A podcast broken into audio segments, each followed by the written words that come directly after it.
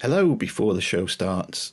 I'm sat. Uh, I mean, how does this work, Tom? Because we're we're going to be introducing past us. It's all this time travel thing, isn't it? Now. Yeah, this we're from the future, and we'll be shortly. Well, it was it's past us for us, but it'll be current us for the listeners. It'll be present us, won't it? So Yeah, that's when it gets even more confusing. Oh, okay. there's Anyway, a bit at the end. yeah, that's what we're, that's what we're going to say. That's what it all boils down to. You will hear us in this episode talk about the dirt. We recorded it on the day that it came out, as you will hear us say. And now we're sat the day after, and we've watched it. So we thought, well, we'll record a little bit about it rather than wait for you all to wait a month. And it's going to go right at the end of the show. So keep listening right to the very end. And future, past, present us, we'll be talking about the dirt. Um, I'm gonna I'm gonna send past me the lottery numbers now, mate. How about you? Yeah, good idea. Good Yeah, idea. Okay. Right. End of the show. We'll be there.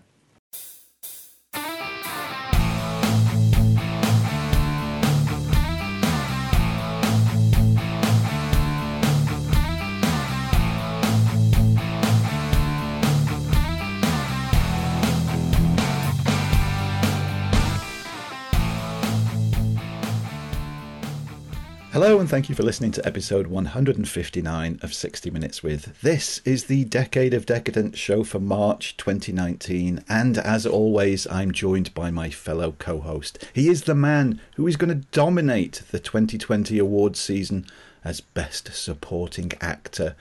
More on that in a minute. It's Tom. Hello there. Hello. Hello, hello. Would you uh, would you like to elaborate on that to begin? I think that would be a good way to start.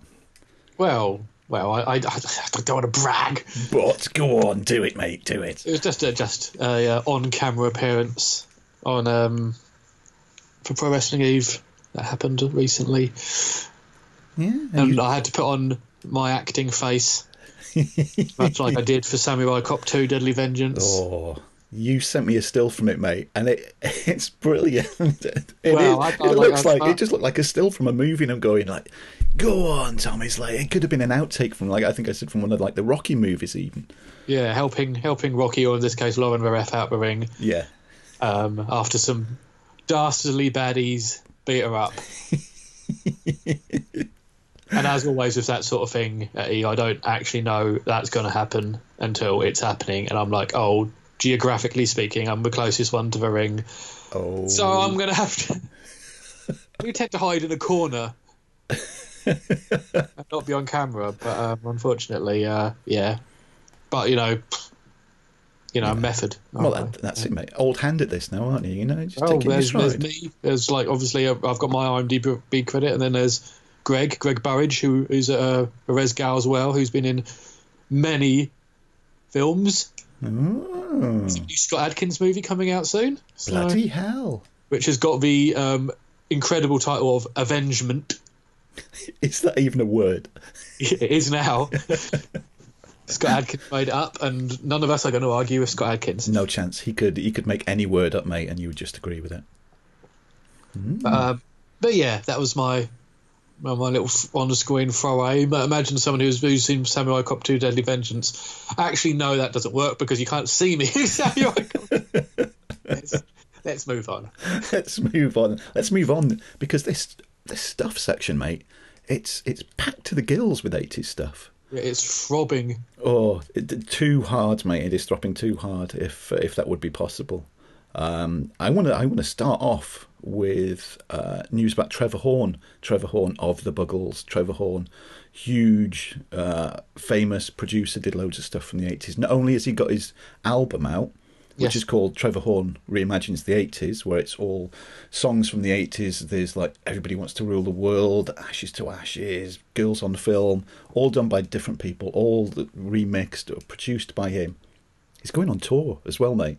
Oh, is he? Yeah, yeah, this is going to be like full on 80s festive tour. I'm just looking now, there's five dates. Uh, four of them are at the end of July, one at the beginning of August. He's doing Glasgow, London, Birmingham, Manchester, and Nottingham. Ooh. So will he have guests? I believe so. Yeah, I think there's guests joining him throughout the tour. I'm not sure if it's the same guests on every on every date of the tour, um, but there will be guests. Yeah. So I presume people listening to this with any interest in the 80s and that are in the UK, that would be a great gig to go to. Oh, absolutely, yeah, yeah. A best of the '80s, almost. Oh yeah, definitely.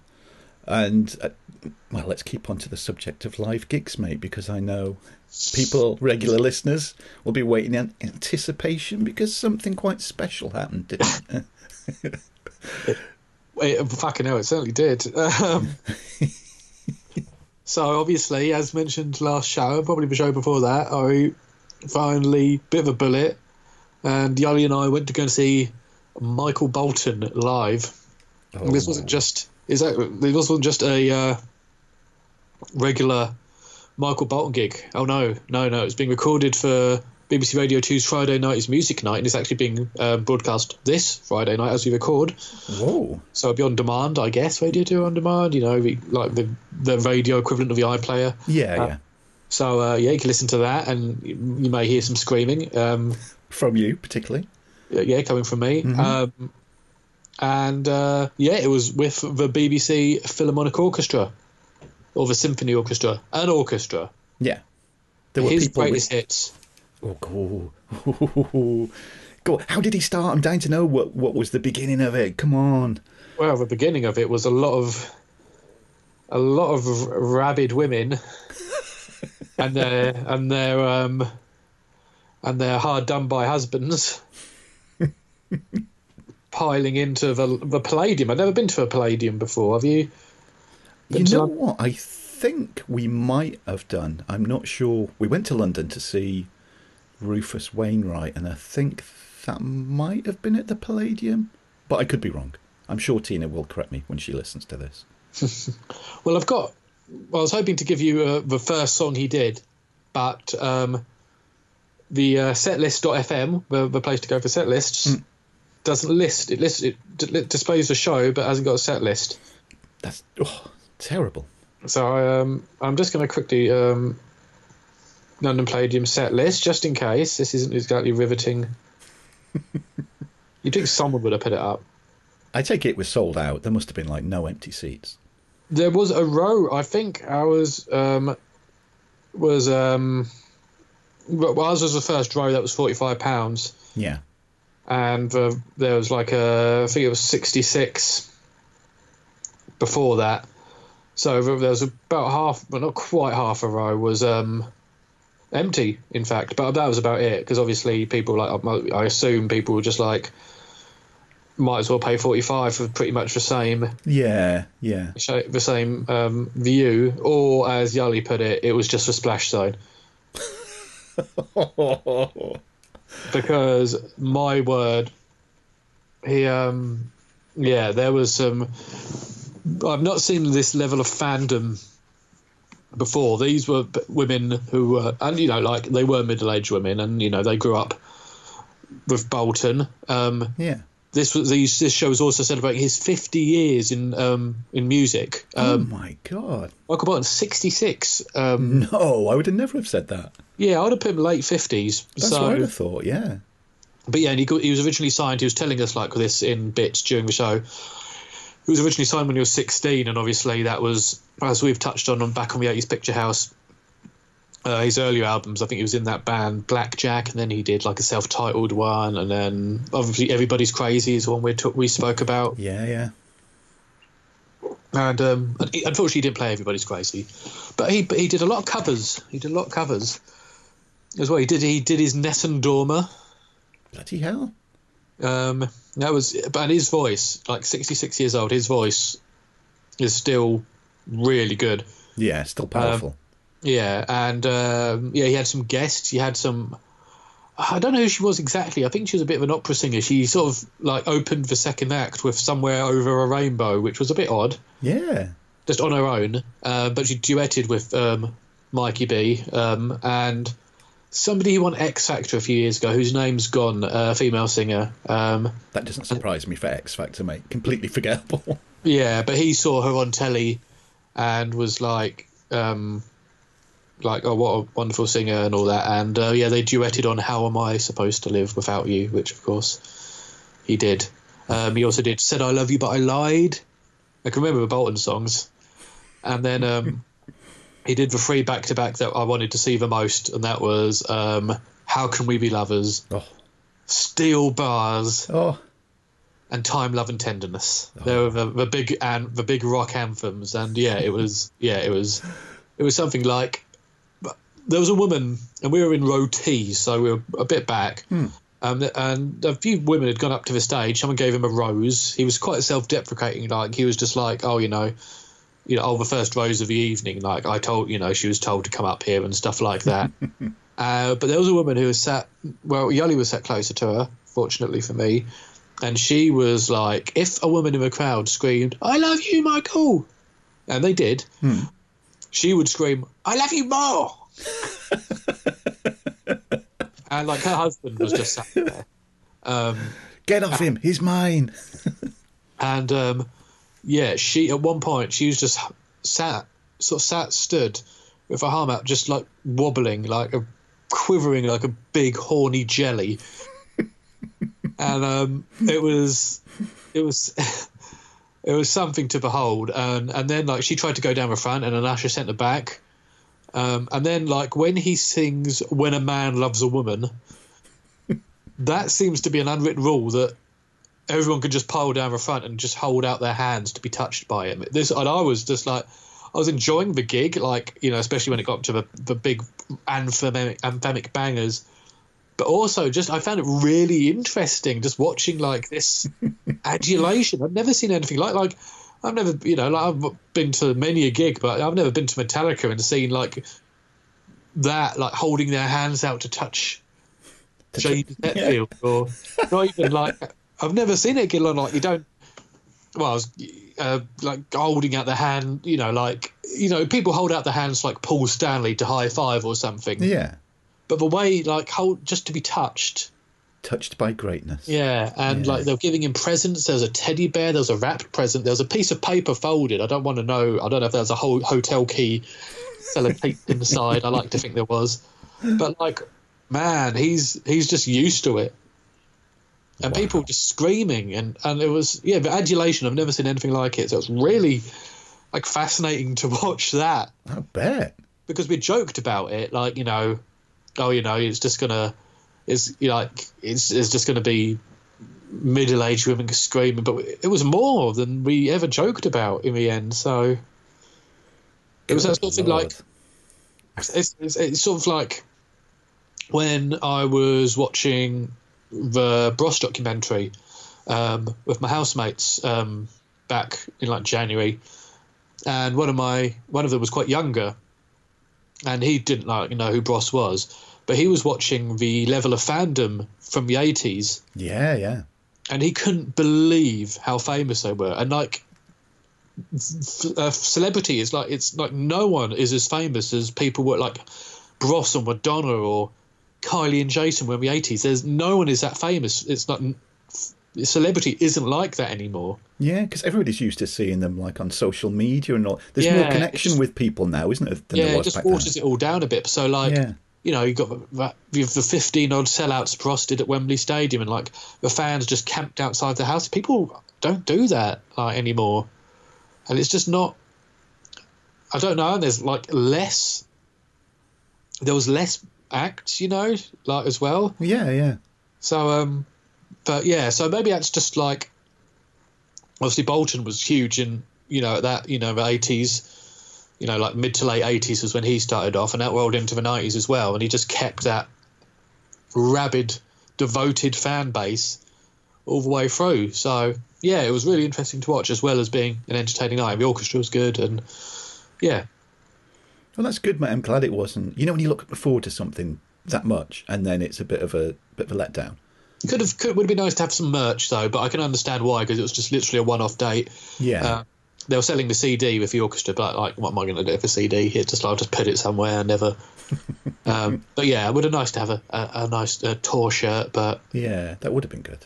yeah, but I was wearing I was wearing mine, my uh, Michael Bolton shirt, so which of course I I own I own but yeah no yeah it was a it was a good uh, a good show, good Good. different, very different. Oh yeah, like you said, an ex- uh, an experience, definitely. Yes, Well, I'll bring it down now because we've had some eighties related deaths since we Yeah, last we have. recorded. Yeah. Um, we've had now. Do you say because you know who I'm going to say? Do you say Jan or Jan? Um, I think it's Jan, isn't it? Yeah, I've usually said Jan Michael Vincent. Yeah. Yeah, Yeah. Uh, now this was like there'd been a lot of like that week um, celebrity deaths, hadn't there? yeah, Like uh, the um, guy at Prodigy and yeah, yeah. and um, uh, Luke Perry was on the same day. hmm But in, in that way, it's like this is probably one of the less surprising celebrity deaths Yeah, to be honest, yeah, because we've all of we probably spoke back on the old podcast about just the general, you know, state of him. yeah, you know, having a leg, bit of leg amputated and just his general physical condition. yeah. It's not been good for a long time, has he? He'd been in accidents, and like I said, his general health was just Yeah. like I remember not reading, good. I remember reading something with him where he said he could barely remember any of his 80s heyday. Wow. Yeah, he just couldn't remember it. You know, like obviously drugs. Yeah, He's just the memories have gone. So, um, but because didn't he have one of like the one of the biggest TV contracts during the eighties with? yeah, Airwolf was Yeah. was huge, and I, I, I was only only yeah only ever ran three seasons. Yeah, it's not very long, is it? Really? Uh, I wasn't I wasn't too hot on the show. I loved the pilot, absolutely loved the pilot of Airwolf, but uh, it was I found, I found it a bit samey in the end, like helicopter, helicopter. But you Yeah. know, like he was he was in some great films. Oh yeah, I mean, I remember him as a kid, going like way back, watching him in uh, the world's greatest athlete. I saw that in the cinema, like, whoa, my God, it must have been like early seventies, definitely. So that was like the first time I saw him. But he was like, it was yeah, he was in some really good thing. I mean, I guess most people do think of Airwolf straight away, don't they, when they hear his Yeah, name? yeah. But you know, he was he was in some really good stuff, and he was he was one. He was a bit of a, a ladies' man as well, wasn't he? Had a lot of female Yeah. attention during his uh, during his heydays. Oh, definitely, definitely. But yeah, he was like um, he was in Big Wednesday. oh, I don't know what that was. It was in a, it was in a Big Wednesday. Obviously, he was in Hooper, Burt Reynolds. Yeah, great film. Yeah, and um, also Charles Bronson, uh, mechanic. Yeah, original mechanic. Mm-hmm. So yeah, he's in some uh, really good films as well. But uh, yeah, it's just you know, it's just sad what happened. Yeah, and it's with us talking about eighties related people and that it's getting that sort of time, isn't it? We're now, like we said before, we're like getting to thirty years since the eighties ended, and if you're talking about people that were in, you know, thirties or forties, then they're getting into the sixties and seventies, and so oh my god, here we go, here we go. Because we had Bernie Bernie Torme died as well. Yes, Um, yes, of course. Yeah. Yeah, and I was he was going to come on a show. He was all lined up to come on an interview show. And Ah. um, yeah, I was talking to him, well, swapping messages with him at the back end of last year because he got the new album all all done, and um, then of course he got ill and rushed to hospital, and then it, it got worse, and then he unfortunately passed away. And uh, I always felt. I remember this happening. You know when Randy Rhoads died in that big accident, uh, you know, with the plane crash, Yeah. and then Bernie Torme was called in just to like to cover because they got gigs and everything arranged. I mean, that must have been so fucking difficult to step in to cover Randy Rhoads under the circumstances that happened. You know, and he, he did so well, and he got a good reception from the crowds as well, which you know he should have done because he was a fucking great guitarist and went on to have a, you know a really good career as Yeah. well. So uh, yeah, another another guitar great has uh, has now sadly departed. Yeah, and if if that all wasn't enough, um, a horror legend as well from the eighties, so from directing and makeup. Uh, Mhm. no, we're talking about pronouncing of names. John Carl Buechler or Buechler. Yeah, Buchler. Buechler. Yeah, Buchler. I normally say. Yeah. Yeah, obviously he directed Friday the Thirteenth, The New Blood.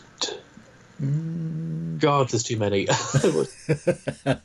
yeah, no, yeah, I've, I've just gone on his um his Wikipedia. Yeah, I was, I was right. Good guess. Um, Troll, the the first one. Troll. My God, Troll. I've not seen that in a long time. Oh, the original Harry Potter movie. Hmm. Ghoulies Free. Ghoulies Go to College. That's a favourite of mine. Yeah. Like because it's they just start talking and one of them's Jewish. Just Why not? Why not? But Yeah. yeah, like that's just directing. But obviously, he did like um, makeup effects for like Elm Street Four, um, Halloween Four, Hatchet, um, Dolls, uh, From Beyond, Ghoulies, Terrorvision. So yeah, he's done so much. Yeah, yeah, some good stuff. Some good old practical effects work that we love, isn't it? You know. Yeah, that yeah, that was a that was a shame. Hmm. But uh, yeah, yeah, it's been it's not been a, it's not been good. It's not. No, I mean, also as well, somebody who thankfully didn't die but was rushed into hospital. Jody Turner, who I did an interview show with from Rock Goddess. Uh, Oh, yeah? yeah, I was due to go and watch the band at a gig in Manchester uh, last week as we record. And then they had to cancel, I think it was three gigs they cancelled in total because she got rushed into hospital with, oh my God, uh, cellulitis in her arm. And she was hooked up to some like heavy duty antibiotics and stuff. God. Yeah, thankfully though, they've already announced a new tour this autumn, and Okay. they're playing the TIV up here in North Wales. So Hey, it's even better still. Yeah, I can go to the TIV now and watch them. So that's good. Uh, people I did get to meet though, because we've covered a few uh, events recently since we last Oh recorded. yes, you yes, you Oh jack my- bastard. Yeah, oh my word, my word. I've met Burt Young Oh, and Eric Roberts oh wow. at the Liverpool Comic Con. Eric Roberts, right? Here's your photos of you hugging and him shitting you in a chinlock and all sorts. when me when we met him, when Andrew and I met him in Milton Keynes a few years ago, he wouldn't even shake hands. Get away! It was just like he was only doing fist bumps. Oh yeah, he was shaking hands. He was like, he was so friendly, mate. Oh, he was absolutely friendly when um, we met him, but like, yeah, no shaking hands, and there he is. He's all over you like a rash. He was all right with the ladies at Milton Keynes. Oh my god, hugging and squeezing every every every female of a pulse. But yeah, maybe he maybe he saw you and Yeah. maybe, maybe, he left his glasses at home that day or something. I was wearing a particularly good brand of um, cologne that day, mate. That was a secret. It must have been. Yeah, must- yeah. No, he was really cool. He was great on the Q and A. He uh, didn't want to leave the stage. He was he was quite humble actually because, and you could tell he was very appreciative of the amount of people that came to the stage to watch and listen to him during the Q and A. And he kept getting up and thanking everybody. And he didn't want the Q and A to end because when the time was up, he went, "No, I'm taking over now." You know, another question and pointed at somebody. And uh, he was yeah, he was really nice. And then met him in person, and you know, he'd say had some selfies taken with him. They were on our Instagram account, plug plug, Yep. and um, yeah, he was chatty, and he, you know, I can't fault him, you know, because we have in the past met people that have been a bit of an arse, and Yeah, which is yeah. always disappointing. So it's nice when you meet people like that. And Burt Young, he was just like, he was, oh, he was a gent, mate. And the the big thing was because Tina had done uh, a portrait of him. She'd drawn a portrait of him. Pictures again on the Instagram account. Follow Tina's art account as well. Getting the plugs in here, mate, straight away. And he was, again, he was genuinely just loved the work that she'd done, and he just he was looking at it for ages, and he got this big smile on his face, and he was saying how wonderful it was, and that. Because he's a, he's an artist as well, isn't he? He's an artist as well, yeah. So you know that meant even more. And he, Tina had written a little note to him on the back, and he read that, and he, you know, he, he said how much he loved that. And he was just, I mean, he's getting on now. I think he's like it's eighty this year, I think, if I remember Yeah. rightly. You know, and you can tell he's he's an old man now. He's not the Paulie, obviously, you know, from Rocky and that. Um, but there's still there's still a lot of life left in him, you know. he's, he's he's a really great guy, and again, that was good because I would have hated it if it had gone there and he was, you know, a bit of a dick. But thankfully, he wasn't. He was really nice. So I got my photograph taken with him, and like I did with Brigitte Nielsen and Carl Weathers, I got him to sign the photograph. So those two photographs are now next to each other. Um, well, I can see them now in the recording room here. I think between us we've got the set, haven't we? I think we must have, surely. Because I've done I've, I've done Dolph. Yeah, because Dolph's at a because I met a guy, I met Vincent. Well, actually, we went to see a few nights before we went to the Manchester Film Festival and to see The Pretender, the documentary Yes. about Mike Cunda, who's been on the show a few times, which was brilliant, great documentary. And uh, we were sat, me and Tina were sat before it started, and my phone sort of buzzed.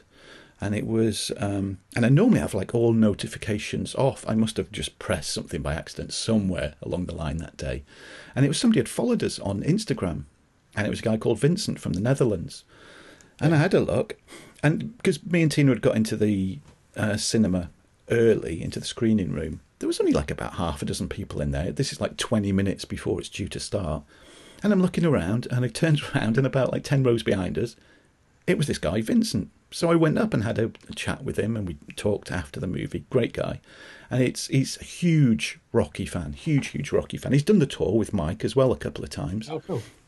And he was he'd come across to meet Burt Young. He- He's met Dolph. He's met, you know, he came to the uh, For the Love of Sci-Fi event and met Yeah. Brigitte and Carl and all of this kind of stuff.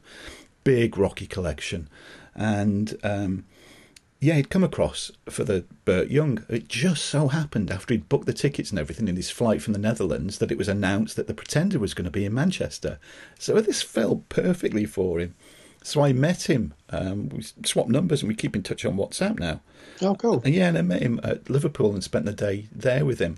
Oh, and he oh he got the the Paulie hat from the Rocky films and got him to sign it. And one of the things that I really loved, he got a baseball bat and got him to sign it because you know when Paulie like goes really mad with the baseball bat, he got him to sign that. So that that was you know it turned out to be a really good day all in all. You know it's a good event. And again, uh, people just go to the website. This is now the second event that we've covered from Monopoly events. They've got this uh, big wrestling event coming up in April. Um, where Yeah, they've got the- some good names. Oh my Big- god, yeah, the even wrestlers that I've heard of, mate, which is something, you know. I think they've got like I know you may not have heard of Sid Vicious, well, the wrestler Sid Vicious, or Sid or Sid Justice or Psycho Sid, but like he's notorious for no showing conventions after saying he's going to be there. And I saw they announced it, and I was like, ah, okay. but um, he was the one where like when we were in New Orleans, we went to WrestleCon last year, and he was actually there, and I was just like, I have to get a photo of him. It's like Bigfoot. Because he is, he pulls out of so many. He pulled out of one once, and another wrestler dressed up as him and pretended to be him for a laugh Oh, that's great. he hadn't shown up. But um, yeah, I'll be I'll be very interested to see if Sid actually makes the, the plane journey. Like one thing to go, you know, in the same country, Yeah, but uh, yeah. the eight hour flight. But no, that's a really good lineup they've got. It is, yeah. Like I say, people should keep an eye open for, you know, follow Monopoly events on Twitter or they're on Facebook as well because they've got a minimum. They do like the sci fi event, they've got this wrestling one, they do a horror one. They've got one in a few months in Manchester, which is all about the 80s and 90s. And I know, like, Steve Guttenberg's one of the guests. Yes. They, they do so many events uh, and they're well organised as well, which is good. Yeah, Um, yeah, it's, it's, it's and it's refreshing for a new ish, you know, kid on the block for the conventions to actually be organised. Definitely. Um, and that wasn't the end of meeting people because the weekend just gone, we covered the Starburst International Film Festival in Manchester. Uh, and we got there, mate. Me and Tina got there just in time. And this was Tina's first viewing of it. Just keep that in mind. Of Starburst. Uh, Starburst, for fuck's sake. That's the name of the convention. Of Star Crash. Star Oh, Crash. that's at the- fine. Oh, the first viewing, and this is so cool. You sat there watching Star Crash, and the director Luigi Cozzi is like two rows in front of you, and he was he was beaming all the way through it, mate. He loved watching it again with people. I'll it bet. was so cool, and he's nice because, luckily enough, me and Tina met him a couple of years ago. I think it's like two or three years ago now, in Rome at the Profondo Rosso shop that they've got in Rome that him and Argento have and he was really nice then and we get to you know got to meet him again there and he was he was just as nice then he's a really nice guy he loves what he does he really loves what he does and apparently he's part way through making a film all about Rome 200 years ago all right. yeah yeah so that sounds it sounded really interesting but to watch Star Crash there mate was just Yeah. so cool because I mean we've both got the poster signed by him as well haven't we So- Yeah, I think they might still need to frame that. Oh yeah, that's definitely a collector's item. That one, and then of course, oh, the big one, mate. Finally, and he was on the interview show that we released last month. Yes. Uncle Lloyd, Lloyd Yeah. Kaufman, was there, and it's great because we walked in, and it was in a place called the Landing that's in Media City. And it was on, I think it's like the seventh floor, and there's a bar there, and it's a bigger open area, and there were, I think it was like three or four screening rooms, constantly showing. Great for indie films. Go and yeah, everybody go and read the review on the website. Yet another plug. Uh, but there was always films to watch, and it's great, you know, indie films that if you're not going to go to a place like this, you're probably not going to be able to see them. They're definitely not going to be shown, you know, at the, the big cinemas across the country. So that was good. But we walk in, and they're at a table in the corner. There's Lloyd and his wife. So, oh my God, and he's like, he was so funny, so friendly. He was signing whatever you wanted to, he was taking pictures. Not charging a penny for any of this. It was like, what do you want? What do you want? They got a big uh, stall set up selling um, Troma merch. They've got t-shirts, Blu-rays, DVDs, stickers, badges, you name it. They've got everything there. And yeah, it was just like it was a pleasure to finally get to meet him. And uh, I bought the three-disc Poultrygeist DVD, which I think we've uh, waxed lyrical about before. Got that, got him to sign it. I took my uh, Citizen Toxie DVD that I'd, I'd bought years ago. He signed that. Uh, I got you the. Um, oh my god, what did I get you? It's just slipped from my mind now. You- Uh, Class of Nuke 'Em High DVD. That was it. I got you that. Got him to sign that. Um, I did get him to sign it, Tom. I did think of Thomas, but I thought no, that's we're saving that for the ladies, mate. The Thomas signatures, and uh, yeah, he was just him and his wife were just an absolute pleasure to, to chat to, and they hadn't, you know, they couldn't give anybody enough time. They were just constantly talking to people, signing stuff, taking pictures. It was really, really good, mate. Really, really good. Awesome. Hmm. Um, God, this stuff is going on quick. We have. We should let the cat out of the bag as well. The day of recording, The Dirt has been released on Netflix, and we yeah, did. if anyone's wondering if we're going to talk about it this episode, it like as you say, day of recording. Yeah. So we did say that we're going to do this podcast in about ten minutes because as soon as we finished, we're both buggering off to watch it, aren't we? We certainly are. Yeah. I God. Well, we can talk about God how long it's been. it's been a long time. came out in 2001, and I think they've been talking about doing a film ever since. And I, we'd like, I'm sure if you listened back to old episodes of 80s Picture House, Yeah, we did. We talked about it numerous occasions, didn't we, over the years? I remember when Christopher Walken was going to be Ozzy Osbourne and Oh all my that. god.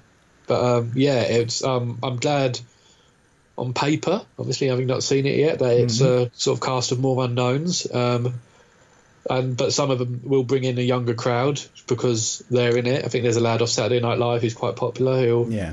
who's in a smaller role. He'll bring, he'll bring in people to watch it. So yeah, I think it's a bit of a move to have unknowns. But the director Jeff Tremaine's been there the whole time. Yeah, yeah. Impressive. And even more impressive is uh, obviously it's not a sign on quality in any way, but it is an 18. Thank fuck for that. Like, I was, I honestly thought it was going to be a 15. Oh no, it's so good that it's an 18, mate. It had to be. Anybody with any sense, you couldn't do it as a 15. Some of the stuff in the book. it's going to be an interesting watch, that's for sure. It Like, is, isn't it? Will Like- touch on some of the. Yeah, I cannot wait, mate. I really cannot wait, and I'm sure we'll discuss it at uh, Oh, we will. a Oh, great we- length next episode. I have got before we move on to the first film, mate. I've got one more piece of 80s related stuff, but I will. Have you got anything first? Have you got anything? I don't think so, no, no. Okay. It was just, it was just Bolton and um, John Carl Buechler. Well, to finish, there's one thing because I'm sure everybody worldwide is aware that there's a little thing going on over here in the UK, uh, which most people call Brexit, but for the full and proper way to pronounce it, it's called clusterfuck. That's how you pronounce it properly. yeah, that, that's a silent X. it the one thing because it's oh my god it's like you cannot put on any news channel without i bet you couldn't go more than two minutes without hearing the word brexit you really couldn't it's that bad over here isn't it yeah, it's, yeah, yeah. it's terrible the one thing that has made it bearable mate in the on the morning news so of course all the newscasters they're basing themselves outside the, the houses of parliament and they're getting the live newscasts in the morning and they're interviewing different politicians and whoever that's got anything to say about it. But there's been one guy over the last few weeks every morning, mate. This one solitary guy, and you don't see him, you just hear him in the background, loud and clear. And he's got to be like a Twisted Sister fan. Here's the 80s connection. Mm. Because the Twisted Sister song, We're Not Going to Take It. Okay, surely everybody knows that, that song yes. he sings it. He waits until the interview starts, and then all you hear in this loud, deep voice is, "We're not gonna Brexit," Oh, my. and he goes through the song, just going, "We're not gonna Brexit anymore." he's just doing it so loud, and it's just like you cannot hear anything else but him. And so he's been making those uh, those morning interviews quite bearable, mate. Just because, yeah, good for him. Whoever he is, I doubt he listens, or maybe he does. Maybe, yeah, maybe somebody listening knows who that is. If you do, thank him very much, because uh, yeah, it's made my mornings listening to that.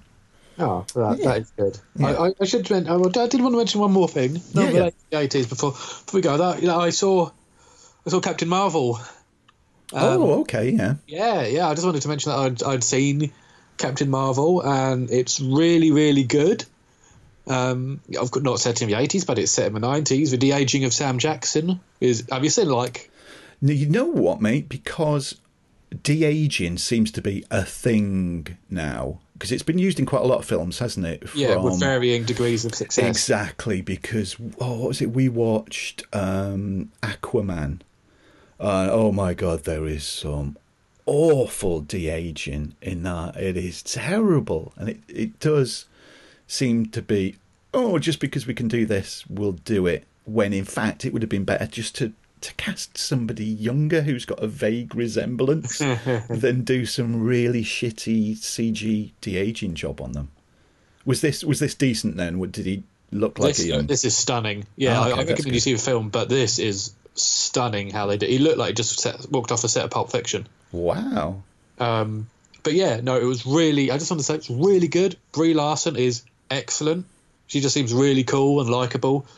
And and uh, what and that boycott of all those people who weren't going to see it, and uh, and I've just got I've just got Box Office Mojo here, and it's made eight hundred and twenty million dollars worldwide. shit! Good boycott, guys. That told them. That's yeah. That's yeah. They're never going to make another one now. Yeah. Oh, oh yeah. Mark Vergier's dead. Yeah, she's ruined it. Women. Ooh. Fucking hell, virgins. What? And with that, I think that's a good. we'll, ta- we'll just take a minute and we'll come back with uh, what was my first watch pick. No, God! No, God, please, no! No! No! No! My pick for the first time watch for both of us is from 1988 and is Top Line. Currently a 4.8 on IMDb. not, not too bad. We've had a lot worse. yeah, but I don't think that's warranted. I did pick it. I did pick it because the star of it is Franco Nero. Yes, and Yeah. no one can fault you for that. Yeah, and I did see Franco Nero. Oh, come on. Mary Stavin's in it. Um, George Kennedy's in it. I thought, oh, Kennedy, yes. George Kennedy. I thought, yeah, come on. We got to watch this. Never heard of it before. And then the synopsis grabbed me, and I thought, oh, this sounds quite interesting. The cover of it is very sort of uh, Raiders of the Lost Ark kind of sort of feel to it. Um, and the, uh, the synopsis is author Ted Angelo, which is Franco Nero, discovers a UFO in the Colombian jungle. Mm, yes, okay, this sounds good already. When he tries to spread the word, he earns more than the usual disbelief. Suddenly, he's hunted by almost every organisation, like the CIA, the KGB, the mob, Nazis, and even extraterrestrials. Now, this sounds. Yeah, I would like. I'm absolutely not faulting you for picking this Yeah. because I would. You would. How could anybody not want to watch that with that cast, that synopsis, a, a very intriguing cover? Uh, so, I can't really sort of expand on the synopsis because fuck me, mate, this film just lost me. I don't know. I don't know if I was like in the right frame of mind. Maybe it's because I wasn't pissed or drugged up. Maybe that's the way to watch it. But did this make any sort of sense to you? It just seemed to be going from one thing to another for me in in a random or- order. So, Well, uh, no, no, not really. Um, and as an overview um, of the whole thing, like that's sort of how it lost me for most of it. Like I was just like I was, I was just not finding it like I, I don't really know what's going on. I wasn't really finding it that interesting, It- and it that's sort of how it lost me for the most part. I will we'll talk more about Barrett, some of it, but like for the most part, that's where it lost me. Yeah, it did. It lost me many a time, mate, and I was like, I don't know what's going on. Do I care about what's going on? Mm, exactly. I Yeah. like, don't like this. Like everything about this should be winning. yeah. And like 1988 as well. Like when was it actually filmed though?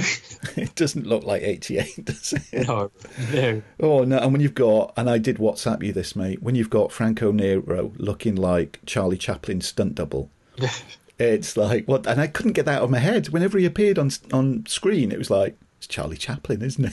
I was just waiting for him to like put a hat on and like swing a cane or something. Uh, typical 80s film, though, we do only have to go eight minutes before boobs appear. Bare breasts. We've got eight minutes. So. Right. Well, we always have to keep a track on boob watch, mate. I mean, films from the 80s. I mean, it's normally in single figures, isn't it, for minutes? And there are as well. This one bit, and and this is it. This is when boobs first appear, and this is why I made note of it, mate. It is such a gratuitous scene because you've got Franco Nero on a massage bed, and then this woman like just takes her like white gown thing off, and then I think says two lines of dialogue to him, and then it moves off, and you're going, did did he have to be on a massage bed for those two lines? Yes. Did she have to get her tits out to say them? Because was- and it never went back to it. I thought, was it going to cut away? And it, which it did, and it went to something else. Are they going to come back to him and he's having a massage? No, it was it was like a completely different scene, which goes back to the beginning. This is so so choppy. I mean, the editing's just like, and the narrative is all over the place. Yeah, yeah. Like maybe it was in his like his rider yeah, that scene. I don't know. It was a deal breaker in his contract Yeah. or something. But um, I think it must have been that you know he has to be massaged by a topless woman at some point. So many things that were distracting, and I've already mentioned like Franco Nero looking like Charlie Chaplin. so, like a lot of films um, from then, especially and foreign films, they're dubbed. yeah, from Italian to Yeah, yeah, yeah. English. Now, eh, normally they'll, you know, if it's an English speaking actor, they'll get that English speaking actor to come back and do the ADR to, you know, and just do their dialogue again.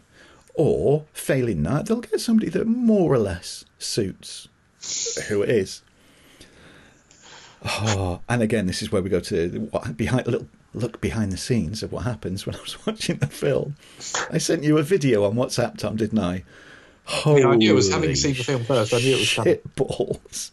George Kennedy's whoever dubbed him. It, eh, and again, talk about something that takes you completely out of the film. Why did they choose whoever they did to dub George Kennedy? Because his voice does not suit him whatsoever. No, no. Even maybe if we didn't know George Kennedy, but uh, probably not actually. Even if we did didn't know who he was, we'd still think it was a bit of a weird voice. It is a weird voice, mate. For a, you know, because he's, he's a pretty big guy and that, and it's A husky, a husky man like uh, yeah. George Kennedy was. Um, I would be normally like going through the story, I was just bringing bits up, but like I said at the beginning, I have no fucking idea what the story was about. It was just he was here, there, and ev- oh, all of a sudden he's like in a UFO. How he was on like a massage bed not long ago, and then he was like in a pool, or he was like lying on the floor in a nappy, or you, you just don't know what's going to happen from one scene to the fucking next in this.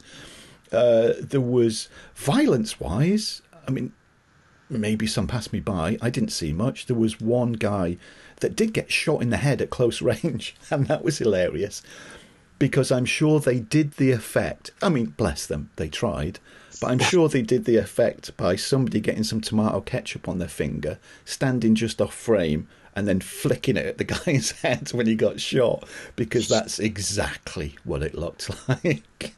it was like, yeah, didn't spend too much on special effects, did they? No. Although, having said that, if we jump like the story does all the fucking time to the last five minutes of the movie, Yeah, this is what got me back into it. The last five or ten. exactly, mate. Yeah, because I Where was was this? Yeah, you suddenly see like the prop. Well, you see Mary Stavin, don't you? And of course, she gets her boobs out as well. Um, because she says she says a line Oh yes, that was no reason for that. again, totally gratuitous. And she says to Franco Nero, surprise, surprise, Franco Nero's always on set when boobs come out. She says to him, Here's one last token of my appreciation. And she gets her tits out just before she sheds her skin and turns into an alien. Now, the prosthetic effects for the alien, I, I thought they were pretty good, mate. You know, for a low budget film, I thought, yeah, this is, Yeah, I'm into this. The, um, and the robot as well, And the robot, yeah. or the Terminator, because this film was called in the UK on video Alien Terminator, Ah. which is probably, it's probably not quite honest. Not really. Well, there was a- an alien and a Terminator Yeah. until the end. Yeah. But yeah, but the whole the whole Alien Terminator and Terminator stuff, I thought it was like, man, couldn't we just had ninety minutes of this? Yeah, exactly. That is exactly what I wanted. When that appeared, I thought, why didn't this appear like earlier in the film, even at the halfway point, and and play around Yeah. with this some more rather than leave it right till the very It end? been such like it would have been such a more enjoyable, better, but not better film, but you know, it's been such a more enjoyable experience if it wasn't just so like what's going on and random and all of that. And then then they just like, oh yeah, here's this, here's the Terminator basically, Yeah, and an alien, and man, it was just yeah, it was too too little, too late. it was. Yeah, far too little and far too late, and too much of nothing happening. And then in the middle of nothing happening, weird shit like when the little there's a little kid that finds a bag that's full of guns. Yeah, and this guy comes up to him and just karate chops the kid in the throat and kills him and takes the bag and i thought it's a bit harsh isn't it you could have just said leave the guns You could have alone mate said. you know what you're a grown man he's a kid there's no, there's no need for that and um yeah bizarre situation you've got you've got um a franco nero who has just run barefoot through a load of cactus. And well, I did send again another WhatsApp Yeah. message. I've just seen Charlie Chaplin running through a load of cactus. That was one of the George uh, uh, George Kennedy Oh, yeah, because he's in a. ca- It ends up Franco Nero runs through the cactus field. He ends up what you think is. Well, at first I thought he was in the desert because there's all this sand everywhere. yeah. and that George Kennedy's behind him in a car, and you've got Franco Nero with his feet covered in blood. Well, sorry, tomato ketchup, as we've established already. And he's in pain, and he's on the sand, and right next to him, right by his side, is is it the sea? Is it a lake? It's a large expanse of water.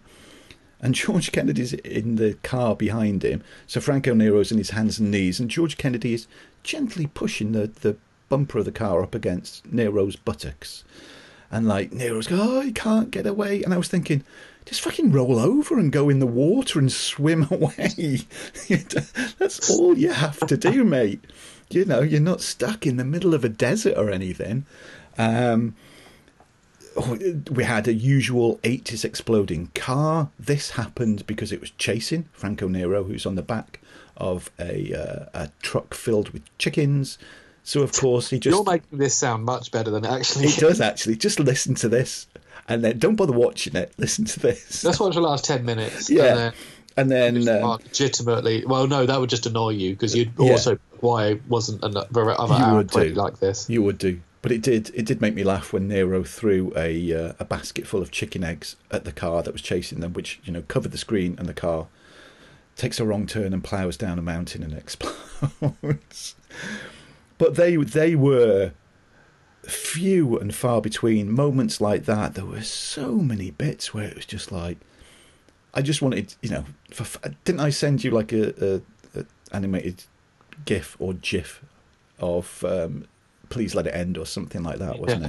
it? Because there was so much of nothing and nothing and boring and why is he there? What's he doing that for?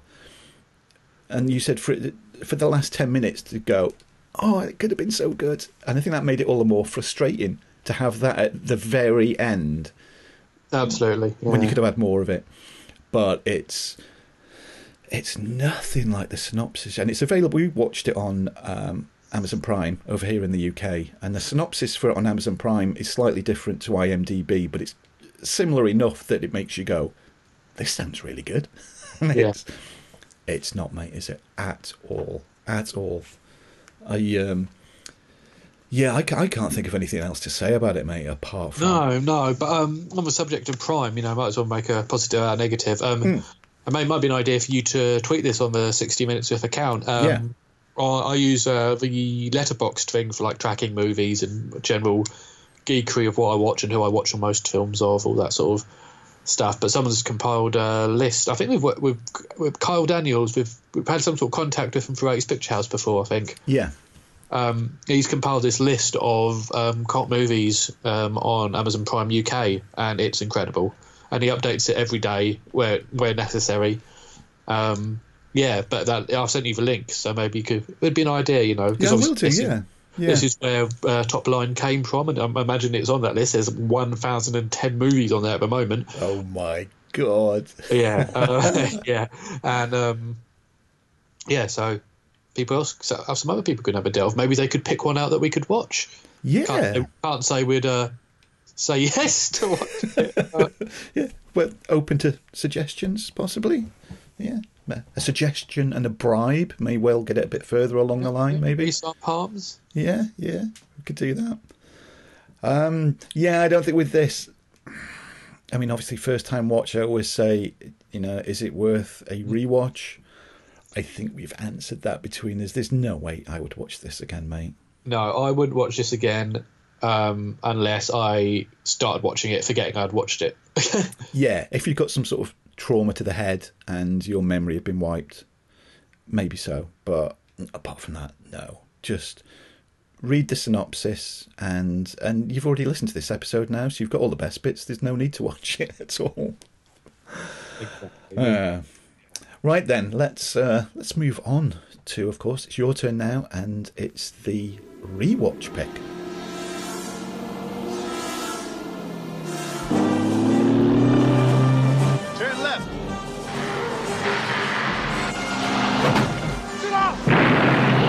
Proud history of adventure, I stand live! In the desert, Leo. Watch if it doesn't mix. no heroes ever have been more courageous, What is that? How the hell should I know? Matt, shoot it! more faithful, You stupid Earth J. more optimistic We keep sticking our necks out, and sooner or later somebody's gonna chop our heads off. Than Max Donegan and Leo Porter. We need a new plan. No, their friendship faces its greatest challenge. You're getting as bad as that fruitcake girl. Fruitcake?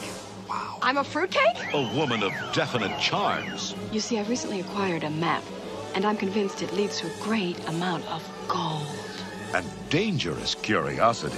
I thought priests were supposed to be teetotalers. I thought nuns were supposed to be virgins. But Leo and Max have foiled countless encounters with death, I blame you for this.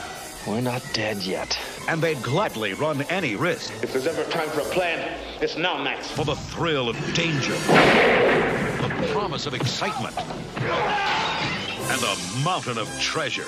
There's better be some gold up here. Get your blood. I'm coming, I'm coming. Chuck Norris and Lou Gossett in Firewalker. sipping champagne in fine restaurants, gambling in casinos. Man, I can't wait. I don't remember inviting you. My pick for a rewatch was a bit of Chuck Norris. A bit of Chuck Norris. Nice. Uh, and a Cannon as well. Oh, even better still. Chuck teaming up with Lou Gossett Jr., with Melody Anderson. Sonny Landham's in it. John Rhys-Davies is in it. Oh, surely again, this can't be one like with top line. All of this. And Yeah, it, this can't is- be a stinker, surely. directed by J. Lee Thompson. It is Firewalker. Um, now, uh, the synopsis of this is Norris and Gossett play Max Donegan and Leo Porter, two soldiers of fortune, whose adventures rarely result in any notable gain. They're befriended by an inscrutable woman of mystery, Patricia, uh, Melody Anderson. Uh, her map leads them on a quest for treasure in Central America. And the name of the movie comes from a powerful guardian of the treasure. Now, obviously, Chuck Norris is best at being the strong, silent type with only a little bit of dialogue, hard man. I think we could all agree. Yeah, yeah. With Most that, of his yeah. big films, you know, whether it's a Delta Force or Missing in Action or or any would are those sort of roles. So this is um his first comedy role, while still doing a bit of a action. Obviously, he still does his own, you know, his action stuff. Yeah. Um, I don't know if this is the right sort of fit for him. It's, yeah, I mean, the thing is, because at this point already, everybody's so used to him as the strong but silent action type, aren't they? Yeah, this is like I found like I thought again as an overview. I thought this film was decent, but it felt like there wasn't really much of a, a connection between him and Gossett Junior. And it, like his, it was a bit awkward. Chuck's attempts at comedy, which isn't something that ever goes away. Like like Top Dog in the mid nineties. That you know, it's just a bit awkward. Like not cringy, but a bit like oh, this he's not great at this. This isn't his strong suit, comedy. Um, and uh, and on uh, Wikipedia it says he's like he has a chance to poke fun at his action persona. I don't think he does that either. Like he does the action stuff pretty straight. And there are some, you know, isn't all comedy all the way through. It's just, you know, your buddy, your buddy comedy sort of stuff with some action. Um, like Top Line, it's got that. Like you look at the poster, and there's a definite Indiana Jones sort of vibe to it Yeah, yeah. and probably more like Indiana Jones than Top Line was. Obviously, uh, Yeah. well, I was about to say there's aliens. We all remember Skull. Fucking hell. Um, uh, but you know, like Treasure in Central America, that's more along the sort of straight Indiana Jones lines. But yeah, this like it is one of the, I think it's one of the weaker Chuck films Yeah. um, which like, I still enjoyed watching it, but like there's just it's a bit like oh just do maybe it's because he hasn't got the beard. Yeah, just it's just uh, got the tash. Yeah, he's just gone tash. Like Lou Gossett Jr. is fine because this is you know the sort of thing he's good at. He's he's he can do a range of. He's got more of a range than Chuck Norris has. Yeah, think, yeah. say. Um. So yeah, basically, as I mentioned, like the plot, they're in they we- we're thrown into it. They've they've got into some trouble. They get out of another scrape, which they seem to be doing all the time. And they're in a bar, and uh, Melody Anderson shows up, has this map, and she wants she hires them to take uh, her to the treasure, and they're all like treasure, you know. and that's you know they just get into various hijinks. There's Native Americans. Um, Sonny Landham's the main baddie in it. So we get we do get Chuck Norris and Sonny Landham scrap.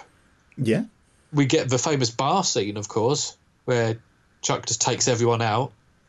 Yeah, and where anything made of wood um, just disintegrates when it, anybody else touches it, be it a chair or a bar or a table or a window frame or anything at Well, all. that's just like that would happen in any pub with that Chuck Norris walked in. Potential to happen. So. Oh yeah, the quality of the building, mate, is, you know, especially the woodwork in that place, awful. But you know, that these are you know, this is still a decent movie. It's not like these things aren't these scenes aren't enjoyable, but it's just like the whole Chuck comedy thing. Yeah, I think He doesn't do it too much. Like, and, and like I mentioned, Top Dog. I think there might be one or two others of more of a family comedy thing to it. Yeah. Um, sidekicks. Actually, that was all right. Sidekicks. Um, but yeah, this was. What did you think of it?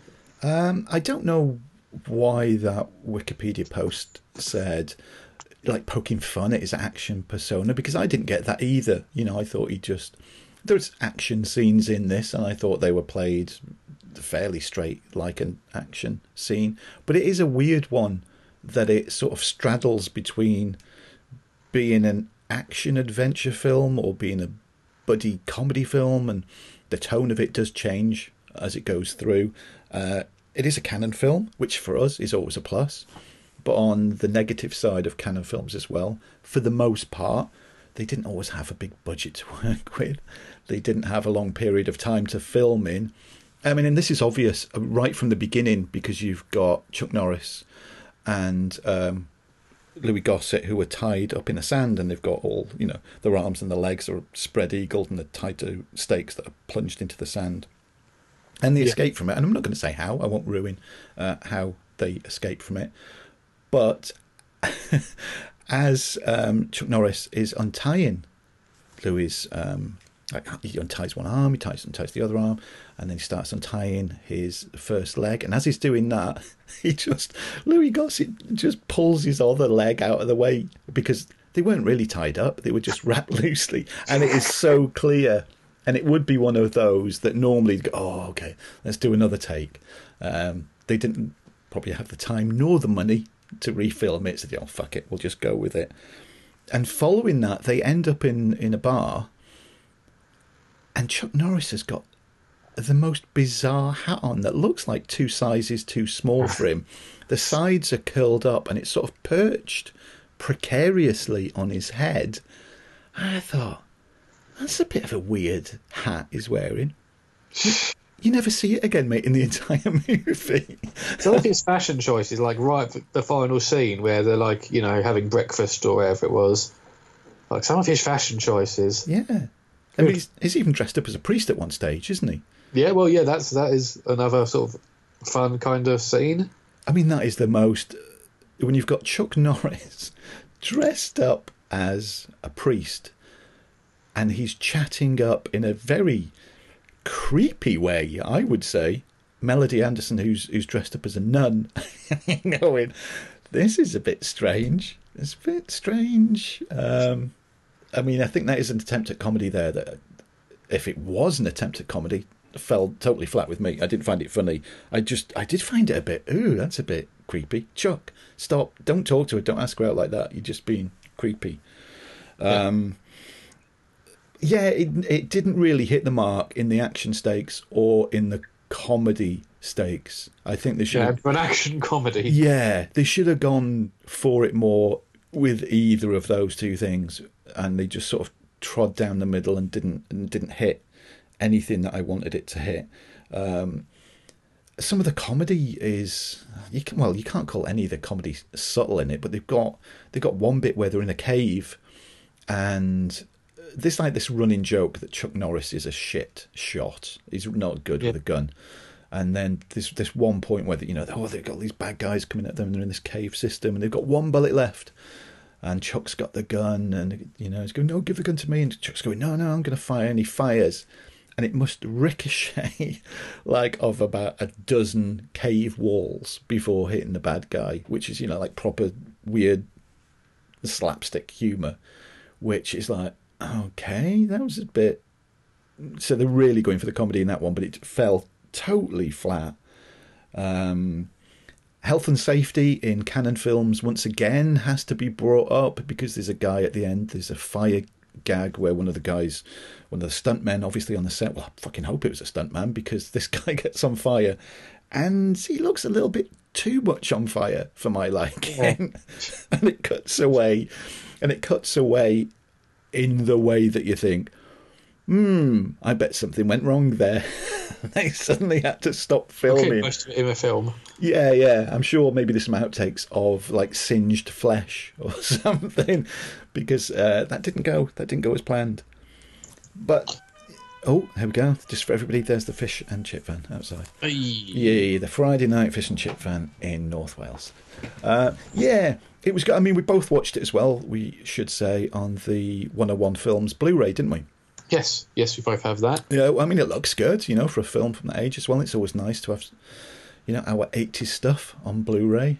Yeah. Um, but as far as the film itself, I think this, the school report would be could do better, is what I would yeah, so much potential, but like a lot of it, like comes down like they don't work well as a duo, Hmm. really. But like, and I don't want to lay all the blame at Chuck Norris's door because he's Chuck Norris. Yeah. But like his comedy, he's not like he's not good at the comedy. really. No, no. Um, it's a bit awkward, and you know he's not the strongest actor, but that's where he's best suited for, you know, his tough man. yeah, it is. It's Yeah. all top stuff. Yeah. But it's weird, isn't it? Especially during the 80s. Well, even now, you know, all the action stars, because we know with like Stallone and Arnie, they all went, okay, I'm more than an action star. I'm going to do some comedy. and Yeah, and that was that that very often the knot didn't work out quite as it should have done. but uh, nah, it's it's it's it's not. It's by no means bad. I mean, fuck me, it's a hell. Of, it's a hell of a lot better than Top Line, that's for sure. yeah, and like and like you say, you know these. There's no, there's no real like stinkers with the you know the well some with Stallone sorry but um Yeah, yeah, there is with you him. know when yeah. like you know yeah it's not a real mass like stinker but you know they're not suited to comedy really but Mm-hmm. like it could yeah it could have been worse it wasn't as bad as Top Line and you know as as a rewatch would I watch it again I Mm. probably it's got Chuck Norris and Louis Gossett Jr. in Yeah. but it's not one like oh I want to watch a Chuck Norris film. It's not. I wouldn't go to that. No, no. Th- there's far This is more. only the second time I've watched it because I had it on D- like a Danish DVD of it, Oh my god. and um, and then I think I had the same sort of feeling about it then. So that's not changed in the few years since I first watched it. yeah. But a few more years, I'll probably watch it again. Yeah, I think the last time I watched it was VHS, mate. It was that long ago, long time ago, and um, yeah, it, it- maybe at some point I might rewatch it again. Um, yeah, it's one of those middling. Yeah, possibly. I wouldn't discount it. There's other Chuck Norris films I'd reach for beforehand, but you know, I wouldn't discount at some point. However many years from now, watching it again, you never know. No, Well, all in all, mate, we didn't we didn't do too well with the two films this one, did we? no, We've done no. better. We have done better. Uh, shall we move on then, and let's see if we can do better in uh, in April for the two films that we picked? And we'll start with you, mate, because it's your turn for the first time watch. Yeah, it's my turn. Well, I was was just going to pick for dirt. I was just like, well, we're both going to watch it. Yeah. I've clearly never seen it, but it's this list on Amazon Pro- for Amazon Prime again. Has Yeah, drawn this is you the in. film where I really had to check with you because I was like, I know we've done several offshoots of Samurai Cop We have, yeah. Films where other people have been in, films from the same director, but there was always one that we couldn't get our hands on, Mm-hmm. and it's on Amazon Prime, No. and um, it's directed by Amir Shervan. Um, before Samurai Cop, yeah, yeah. a couple of years before, it's got James James Mitchum in, in it. Cameron Mitchell is in it.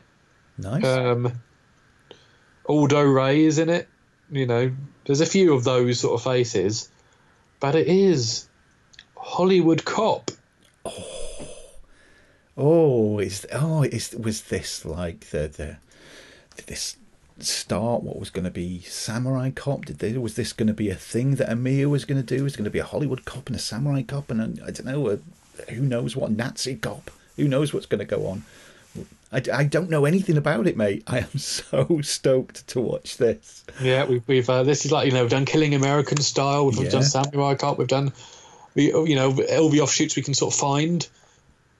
But here here is Hollywood Cop.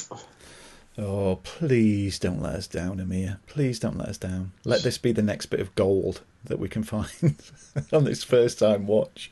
Uh, so already, mate, that list, it, it you know it's already paying dividends, isn't it?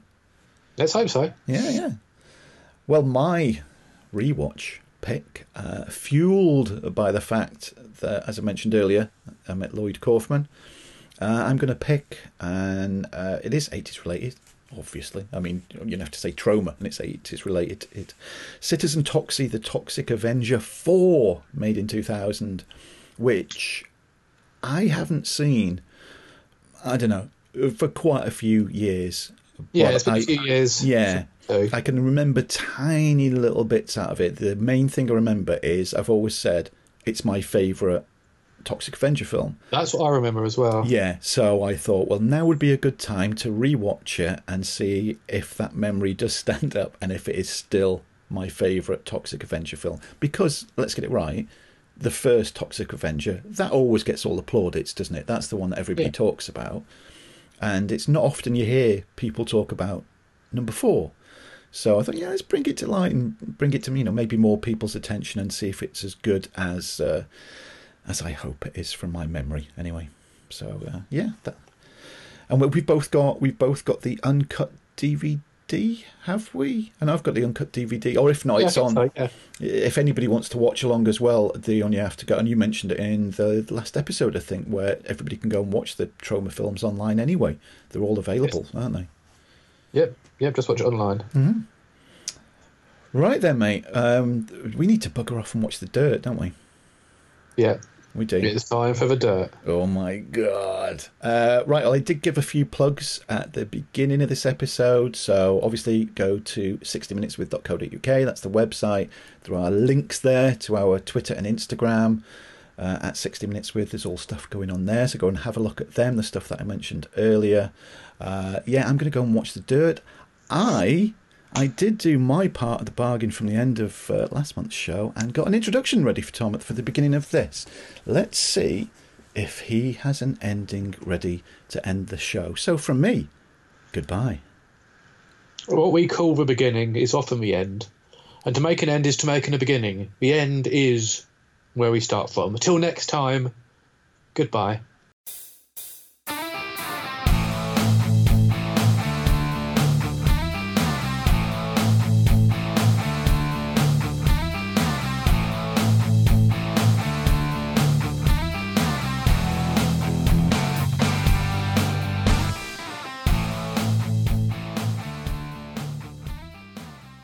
Tom, as we said at the very, very beginning of the show, we have now watched The Dirt. It was last night. And I mean, straight off the bat, mate, I loved it. so, Yeah, I thought it was. I thought it was really good. Um, obviously, all these years of hearing about it and the development. You know, is it happening? Is it not? And you know, the fact it was really good was like, oh, that's mildly surprising after all of this. after all of this. And you said in the show, didn't you? You know, you were pleased, as was I, that it was an 18. And yeah, it, uh, it deserved its 18 rating for the, the stuff Yeah, that they ab- put in. Absolutely, yeah, it warranted a 18 or a TVMA or whatever yeah. rating it got. Um, yeah, it's like, but still, it toned it down from a book, didn't it? Yeah, I mean, they did. I mean, spoilers ahoy, I guess. yeah, yeah. Um, we'll, we'll talk about stuff that happens in the film. Yeah, and stuff stuff that doesn't happen because there are some omissions. Obviously, in a film, you can't you can't just fit everything into the book. I know I watched it with Tina, and she said she'd have liked to have seen it as like a series, but I was Yeah, that's the only way. Like I spoke to um, Andrew about it and uh, said that um, it was. Um, sorry, someone just came to our door. Sorry, just cut that down. Just something the letterbox.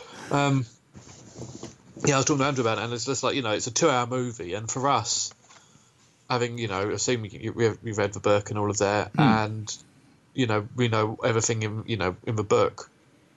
You know, like they have missed stuff out, yeah, but like uh, for someone who doesn't know anything about it, you know, I'm sure it worked fine oh yeah, you're not going to notice. And I think even because it did wrap. It did feel like for someone who's read the book and knew, knows all about Motley Crue and stuff, they did feel like it. They just rattled through it, but if you don't, you won't feel that way. exactly, yeah. And for me, and I think for a lot of people, they did hit all the major things. You know, when you think back to reading the book, the majority of the major things that you think, you know, the whole Ozzy with the ants being the obvious one, uh, and uh, you know, licking the piss, and you think, are they really going to put that in? And yes, they do.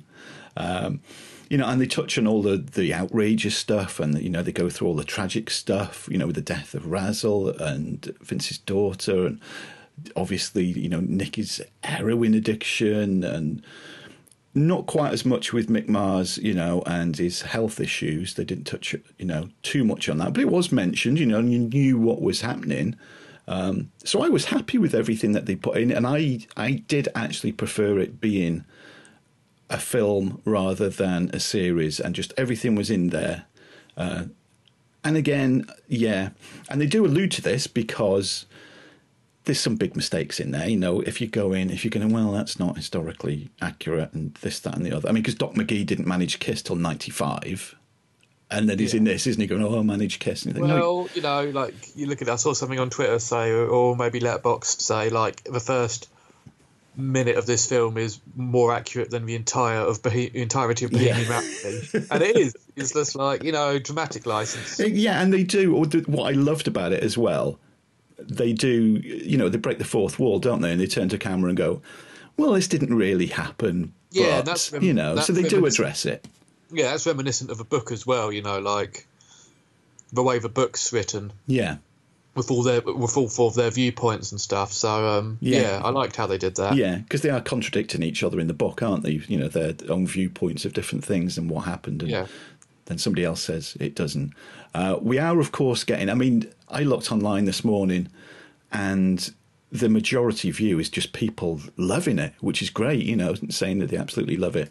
Uh, of course, there is the people saying about uh, really pissed off about how women are represented in it, and it's Yeah. like. But this was this is what happened. It was the eighties. It was a Yeah. you can't rewrite history as much as a lot of people would like to Yeah, to fit like- in with today's sensibilities. It was a different time. This is what happened. And I know the big is- thing people are teeing off about um, the woman at the rainbow who's underneath the table all the time giving blowjobs, and it's like, well, that's terrible. That's terrible. That that's happened. That, you know, Yeah, you can't whether- you know, change like, that. Whether it's a good thing or a bad thing, it is a historical fact. Yeah. It happened. I don't want to like call, you know historical facts probably a bit too wordy for for it, but it's it's a thing that happened. It did And- happen. Yeah. And like I, don't, I like like like the book, they didn't paint them as sympathetic or No, no. unsympathetic.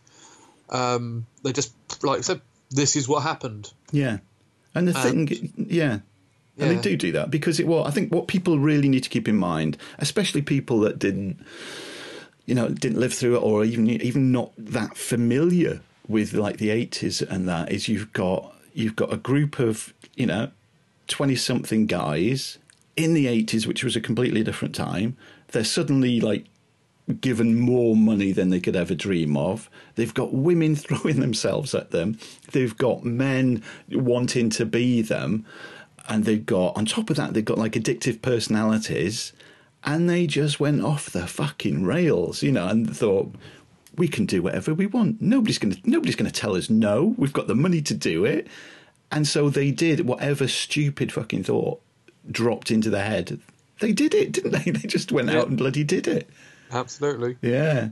So you can't now say, oh, well, that's. It's stuff that's just a sort of internet Yeah. culture, though. Like um, the other week, there was um, uh, someone because people aren't happy unless they're complaining about something online, Mm-hmm. um, and people someone brought up this old John Wayne interview in Playboy Oh, from yeah. 1971, and he made some racist comments, and like.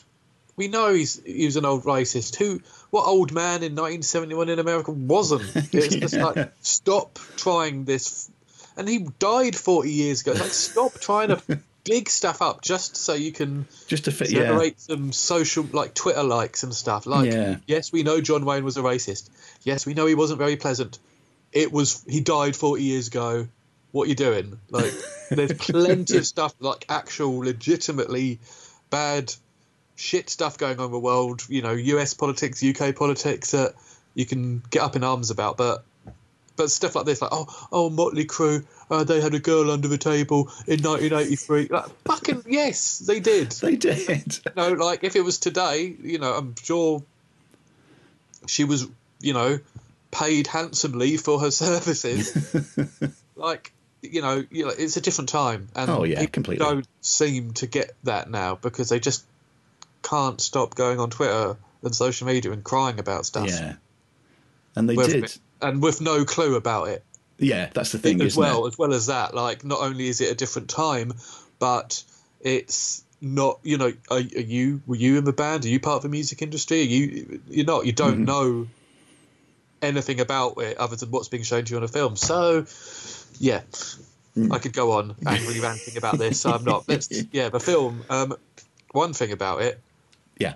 The guy state of the guy who played Razzle's accent what was that supposed to be Yeah, that was a bit all over the place, wasn't it?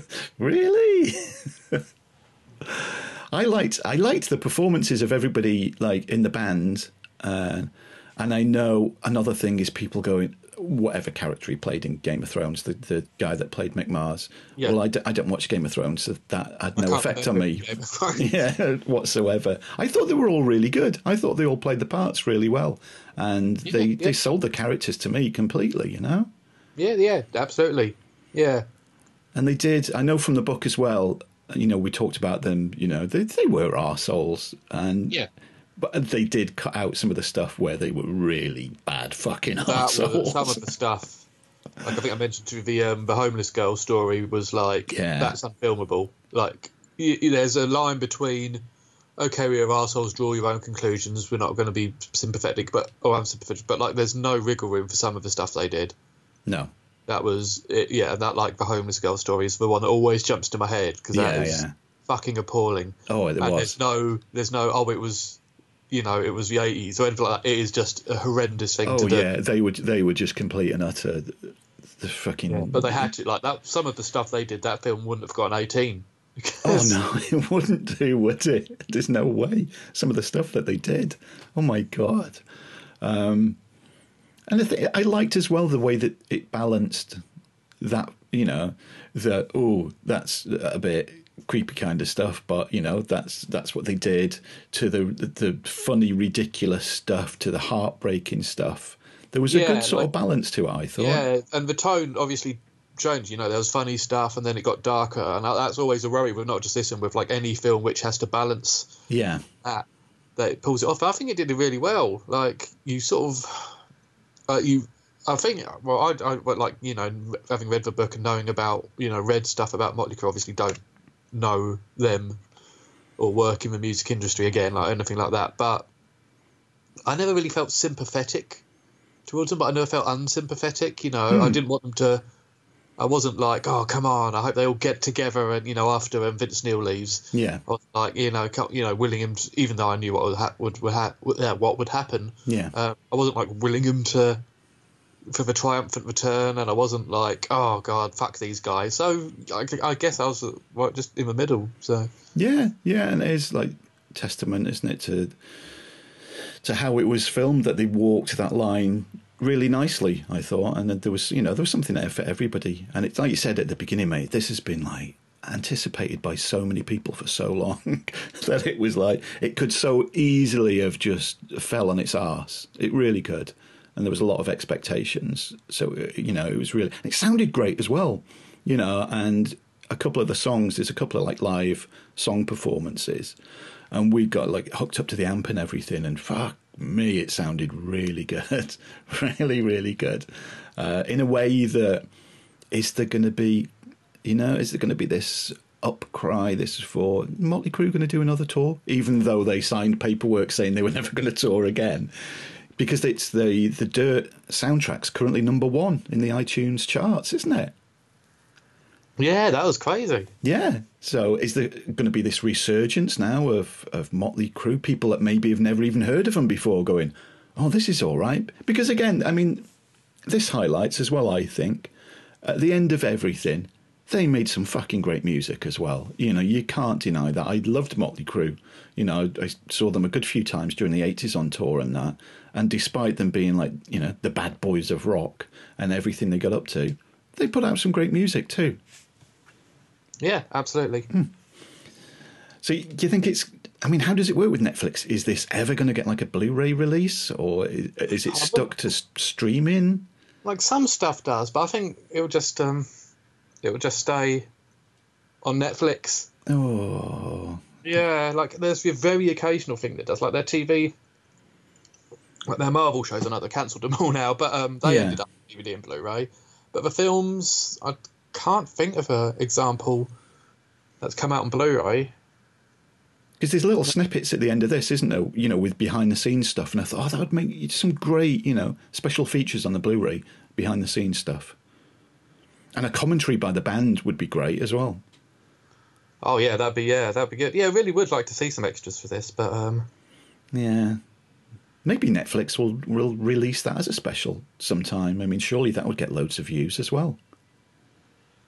Yeah, yeah, I'd watch that. Like, yeah, but then, yeah, it's weird because they're doing like that Scorsese movie at the end of the like it comes out in the autumn, and it's just like oh, this is this would be really odd if it never saw like a DVD or home or Blu-ray release. Yeah. But I guess the point of Netflix is not DVD and Blu-ray. Yeah, they've got you then, haven't they? Bastards. oh, but at the end of the day, though, mate, um, I think it's safe to say that we both really enjoyed it, thankfully. Yeah, after all this time, it was actually very enjoyable, and uh, I guess you know, like that Jeff Tremaine, the guy who directed it. He's no, he's just stuck stuck to it, and you know, he was always the director. You know, back when it was Christopher Walken was going to be Ozzy and all of this, it was always Jeff Tremaine was going to be the director. Yeah. So it's obviously a passion project, and he's just managed to hold on. Because normally with these developmental hell things, you go through so many writers and directors, but the fact that he managed to stay on was a a testament. It is definitely. Well, I'd love I'd love to hear anybody that's listening to us. I'd love to hear. Yes. uh, yeah, their views would be really good, and then we can chat about it if we do get any feedback on the next show as well. What Yeah, other it's a good thing. thoughts? It is a. This is where Netflix is better than, for, than DVD and Blu-ray. It's just everyone in the world, you know, with a subscription or can, can just watch it. Yeah, yeah. You don't have to, you know, order it anywhere as long as you've got Netflix.